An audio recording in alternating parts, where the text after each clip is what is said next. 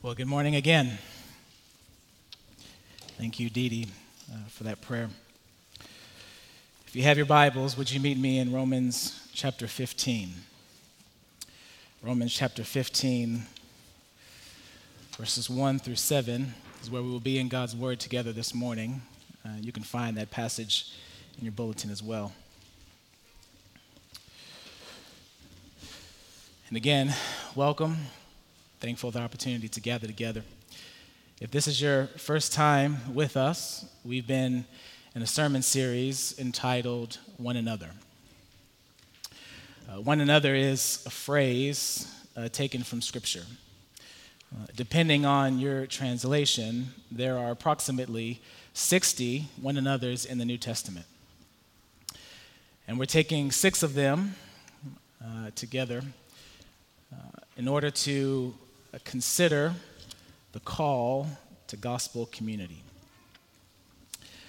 Uh, gospel community is a hot topic uh, for our hyper individualized society. There is a growing suspicion uh, of the church. Uh, I've been a Christian for about 20 years, and I have had countless moments of sitting across the table from sincere Jesus loving people who are just tired and discouraged in regards to the church. The one anothering is just too hard. And so, for many, they're fine with loving Jesus, they just can't keep dealing with his bride, the church. And yet, what we see in the New Testament and really all of Scripture is that the Lord uh, calls a people to himself as well as to each other. And over and over again, there is this notion that we are the body of Christ, members one of another. And so, uh, we are called to each other as much as we are called to the Lord. And so I want to take a few minutes to uh, talk about living in harmony with one another. From Romans chapter 15, verse 1 through 7. So if you're able, I want to invite you to stand as we read Romans 15. Hear now the word of the Lord. We who are strong have an obligation to bear with the failings of the weak and not to please ourselves. Let each of us please his neighbor for his good to build him up. For Christ did not please himself, but as it is written, the reproaches of those who reproached you fell on me. For whatever was written in former days was written for our instruction, that through endurance and through the encouragement of the scriptures, we might have hope. May the God of endurance and encouragement grant you to live in such harmony with one another, in accord with Christ Jesus, that together you may with one voice glorify the God and Father of our Lord Jesus Christ. Therefore, welcome one another as Christ has welcomed you for the glory of God the very words of our God. Amen. Amen. Let's pray. Lord, it has been a wearisome week. I know I have felt the heaviness personally and in my household. So I feel very uh, aware of my frailty in this moment. But Lord, I'm thankful that because you live, I can face this week, yesterday, today, and forever. So, Lord, I ask that as I speak to the ear, you would speak to the heart and transform lives. Lord, may the words of my mouth and the meditation of my heart be acceptable in your sight. O oh Lord, our rock and our redeemer. In Jesus' name, amen. You may be seated.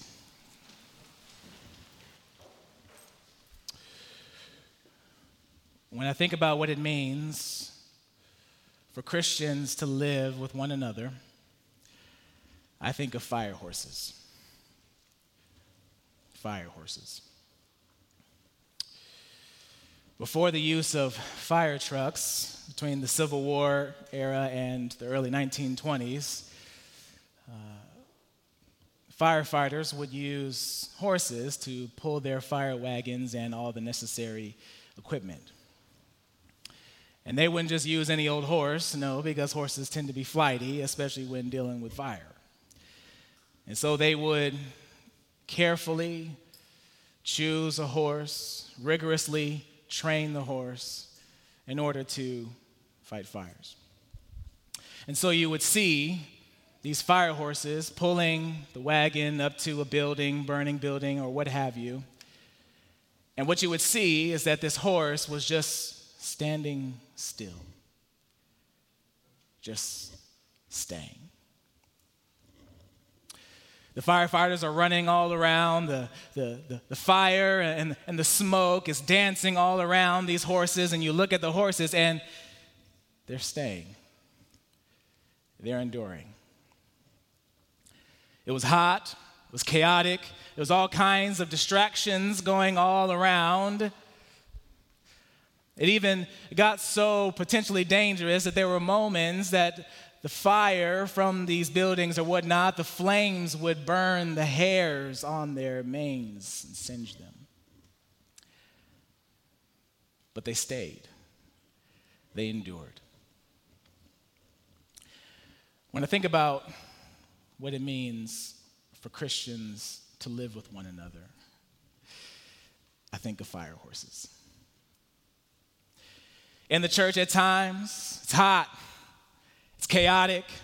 It's all kinds of distractions going around, and yet we were chosen.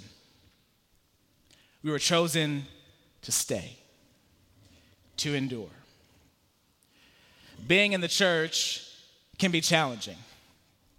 If anybody offers you a sales pitch to say that church is easy, they're either ill informed or being dishonest. When you read the New Testament, you, you, you realize that there really wouldn't be much of a New Testament without seeing churches that were challenging and trying to figure out, wrestling for what it means to live life together. 21 of the 27 books were written to churches and church leaders, and they were wrestling for how to love God and love his people. You can really say this about all the Bible, but let's focus in on the ones that are specifically to churches. Romans is one of those books. Romans is the longest of Paul's letters in the New Testament. And covered within its pages are many things. The first 11 chapters are really Paul going over the essential doctrines of the gospel. The emphasis there is how to understand the gospel rightly. And then we get to chapters 12 through 16, and we see this shift happen. And Paul begins to emphasize how to live the gospel rightly. Paul hones in on the conduct of the Christian in light of Christ's finished work. In chapter 15, along with chapter 14 as well, Paul is addressing diversity. In particular, he's addressing diverse living within the church. And he uses these categories of strong in the faith and weak in the faith, which can be somewhat off putting because I would imagine nobody wants to be put in the category of a weak Christian. But the New Testament was originally written in Greek, and in Greek, it, the words there could be better translated as able and unable. The strong Christians were able, the weak Christians were unable. Well, what is Paul dealing with here? Well, firstly, it's important to note that the church in Rome, as well as most of the churches that Paul planted, was a multi ethnic church. The norm for Paul's ministry was multi ethnic ministry. In his ministry, was always intentional to gather Christians from a Jewish background with Christians from a non Jewish background, the Bible calls Gentiles. Paul was not colorblind. He was not ignorant of the factors that lead to separation and even hostility along ethnic lines. He understood that to try to ignore that would cause deep harm. He understood that ethnicity, along with all other human experiences, impacts worldview. He understood that it impacts how we see and understand the world, it impacts how we build community. And such was the case for the Roman Christians. Jews and Gentiles were coming together under the lordship of Christ, and a dispute arose. It was enough of a dispute that Paul wanted to spend two chapters addressing it. It was an issue around diet and holy days. Some Christians, probably the Jewish ones, they were concerned about eating meat and drinking wine. They did not feel able to partake in it. We see this same issue in 1 Corinthians in chapter 8 and 10 that, uh, that meat was used in idolatrous practices. And so these Christians in chapter 14 were calling it unclean. And so Paul was clarifying that in Christ, nothing is unclean. But they were not fully convinced of that, so they did not feel able to participate in it, and it was similar to the holy days. In Christ, we esteem all days as holy, not just the special ones. So when Paul talks about the strong and the weak Christians, he's talking about people that were either convinced of the strength of the gospel for their growth, while others that were somewhat convinced, but they also were succumbing to preferences and traditions. So, verse 1, Paul says, The strong have an obligation to care for the weak. And the language of chapter 14 is, Don't make them stumble if it feels like sin to them. He's exhorting the strong Christians to not insist on their freedoms. Christians are called to be living sacrifices, as Romans, Romans 12 1 says. And part of the sacrificial life is that we are free to lay down our freedoms. For the strong Christian, you can lay down everything and lose nothing because you have Christ who is all sufficient. Amen? But not everyone's convinced of that. So Paul said to these Christians, Go the pace of the one who is still learning that. So I'm fine. If we come to the table, ain't no rack of ribs. I'm fine. If we come together, ain't no Pinot Grigio. I'm okay. Because I'm willing to do whatever it takes to build up your faith and not hinder it at all. Dr. Irwyn Ince puts it this way our freedom in Christian community is much more than the freedom to eat whatever we want and drink whatever we want. Our freedom is the freedom to lay down our lives for our brothers and sisters. Our liberty as Christians is the, ability, is the liberty to die to our own preferences, the liberty to die to our disordered desire to please ourselves all the time. That's freedom in Christ. We are set free to truly live for the good of others. what I love about Paul here is that quickly in verse 2, he pivots from this language of strong to weak to the language of each of us. In order to say it really doesn't matter which category you fit in, we are all called to lay down our lives for the good of the other to build him up in Christ. Because no one is perfect, even if you think you're strong. So, how do we do, accomplish this? What are the guiding principles for building one another up in Christ? Paul gives two the example of Christ and the Word of God, the Scriptures. In verse 3, Christ, we see that Christ didn't even please himself, and he certainly was entitled to it. This is Philippians 2 that, that Christ humbled himself to the point of death on the cross. And Paul, he quotes Psalm 69. This is what's called an imprecatory psalm. Imprecatory psalms were psalms where the anointed king of Israel is crying out and calling for judgment and justice against the wickedness in this world. And Paul quotes, The reproaches of those who approached you fell on me. He's quoting it to say, There's another anointed king, King Jesus that still offers cries for justice, cries for judgment, but in ultimate sacrifice, he took that justice and judgment upon himself for the sake of the wicked. That Christ demonstrated his love, and that while we were yet sinners, he died for us. Oh, hallelujah. So, Paul is saying here pleasing your neighbor, living for their good, building them up. All of that means living a cruciform life, following the example of a crucified king. As Hebrew 12 says, we look to Jesus, the author and the perfecter of our faith, who, for the joy set before him, he endured the cross. Our King of glory laid down his life for our freedom. And he offers to us that example. The other guiding principle is the Word of God, the Scriptures. The Scriptures are actually essential to living in Christian community. The Scriptures clarify what is different from preferences versus commands which was really important when Paul was writing because what was happening is there was no scripture that said you should only eat vegetables, no scripture that said you can't drink wine, and so there was some preferential things happening. And so he lays out the scripture to say this is the guiding principle.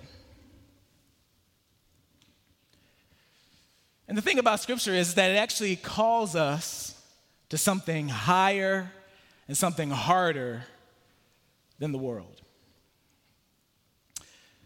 It calls us to love. It calls us to love, and it defines love and commands love. That in our world today, everyone is using language of love and justice and so on and so forth, but we don't actually mean the same thing as the world. We don't. The scriptures define what love is and what justice is. And so, no, we don't satisfy ourselves with Tolerance. I tolerate you. That doesn't make me feel good. We don't just settle for coexisting, acknowledging that we take up the same space and breathe the same air. We are called to love. Romans 13 tells us that we owe it to each other to love, that we are indebted to each other to love. But what is love? What is love? I'm resisting that song in my head, Lord Jesus. What is sacrifice? You can't actually answer that without a transcendent reference point that creates shared understanding. Okay? So for Christians, our reference point is not our estimation of common sense. It's not sentimentality. It's not the most subjective good for the most subjective people. Our reference point is the scriptures, the Word of God. Paul says it was written for our instruction. It gives us definition and it gives us guidance. It is the lamp unto our feet and the light unto our pathway. And Paul helps us to see the purpose of all this, the purpose of these two guiding principles. Look at it with me in verse 4. He says, That through endurance and through the encouragement of the scriptures, we might have hope. Hope. That's so powerful to me. If you're gonna do this church thing, if you're gonna do this gospel community stuff, you're going to need a lot of hope. Hope is the intersection of endurance and encouragement. When endurance and encouragement come together, there you will find hope. And as I have said, sat with many, many people that are really struggling to be in the church, what I hear is at least one of those things is lacking. They don't feel the encouragement being in the church. And or they don't feel the endurance of being in the church. Encouragement in the Greek comes from a word, parakaleo, a word that Jesus used to describe the Holy Spirit as a comforter. Encouragement means exhortation, it means consolation, it means comfort. Endurance in the Greek could, could also be translated as steadfastness or patience. It's defined as the capacity to continue to bear up under difficult circumstances. Gospel community takes encouragement and endurance. So let me ask you when you think about what it means to be in the church, are either of those missing for you? Do you feel discouraged? Discomforted? Do you feel yourself losing your patience? Your capacity to endure? If so, you, you won't last long in church, especially when it gets hot. So, how can we keep our hope? How can we maintain our endurance and our encouragement? Paul tells us in verse 5 and verse 6 prayer and perspective. Verse 5, Paul goes into this prayer of blessing for the church. He says, May the God of endurance and encouragement grant you to live in such harmony with one another in accord with Christ Jesus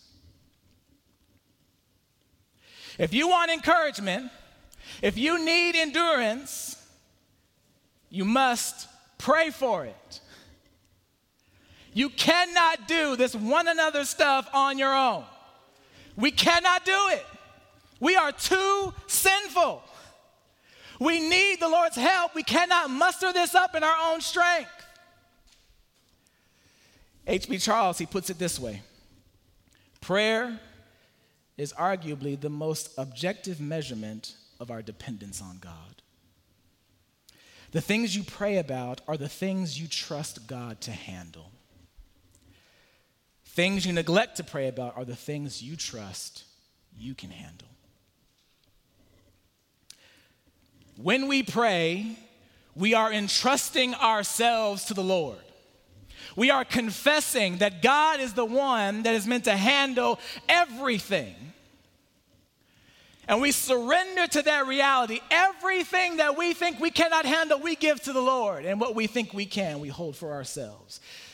And so the only way for rich fellowship with one another is by the grace of the God of endurance and encouragement. He is our source. And as we surrender, we gain some perspective beyond these relationships. Paul offers this prayer, and he does so so that we can actually look past these interpersonal relationships. He, he doesn't want us to do this one another stuff for the sake of the one another. This is not a social club. He tells us the why of why we do this one another. He says, Look beyond, and he tells us to set our sights on the glory of God. Verse 6, it tells us that together you may with one voice glorify the God and Father of our Lord Jesus Christ. Now, Pastor Timothy mentioned this last week, and he, he says, uh, We come together as a church as a foretaste of where we are headed. That Jesus commanded for us to pray, Lord, your kingdom come, your will be done on earth as it is in heaven. Well, how is it in heaven? Revelation 7, 9, and 10 is how it is in heaven. That people from every tongue, every tribe, every nation, and every language, they gather around the throne of God, crying with a loud voice Salvation belongs to God, who sits on the throne, and to the Lamb be all blessing and glory and honor and power forever and ever. Amen and amen. Oh, praise his name. That is where we are headed. And we get to sample that together here on earth. When I was a kid, when we went to Sam's Club, I was that kid that always ate all the samples. I mean, I just, we went to Sam's Club and I just go from checkpoint to checkpoint, getting those samples. Blessed my soul. And I just assumed that the samples were my meal. Like, you provide me to shop and you provide me to eat my meal. And, and I would go around, I would, you know, do kind of maybe one or two loops. And you could tell on the, on the sample giver's face that they wanted to tell me no, but they wanted to do this customer service thing, so they just kind of judged me in their heart. And I remember my mom would snatch me up and say, Come here, boy, you're not supposed to make a meal out of this sample. The samples were meant to create a longing for the bigger product. The sample was not meant to be enough to satisfy. When we come together as the church, this is merely a sample. And it's meant to activate a longing for eternity, a longing for more of the glory of God.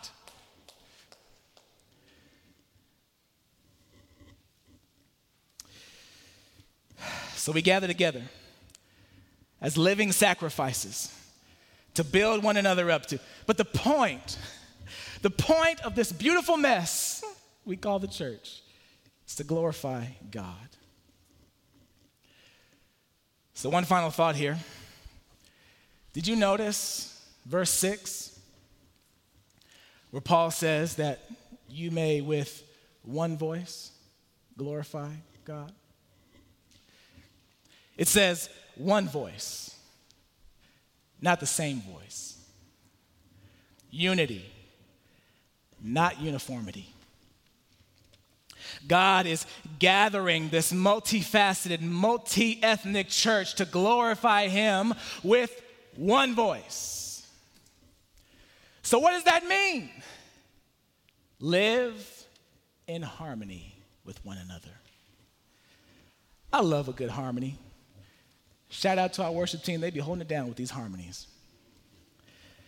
See, in unison, you're singing with the same voice. But when you get to a harmony, you feel this beautiful difference. Those sopranos and altos and tenors and bass, and they come together and it's one voice.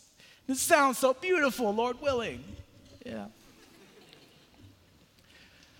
But you can't actually have a good harmony without a solid melody. The melody is the main baseline note upon which all the other layers of notes surround in the harmony to blend together.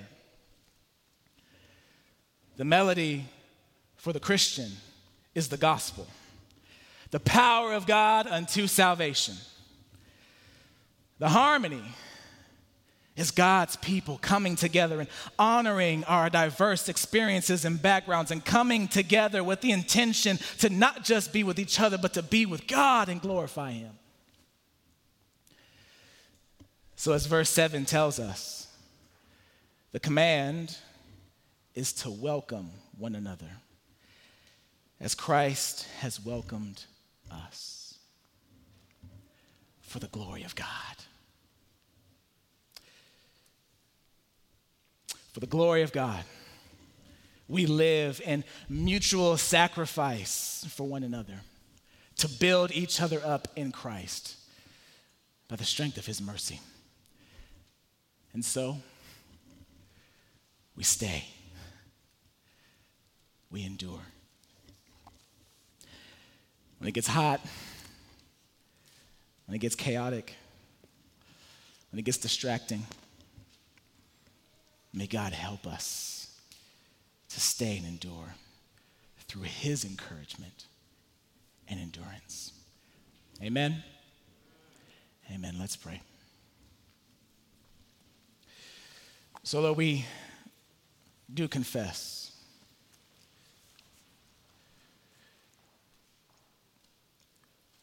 that our endurance and encouragement is fragile.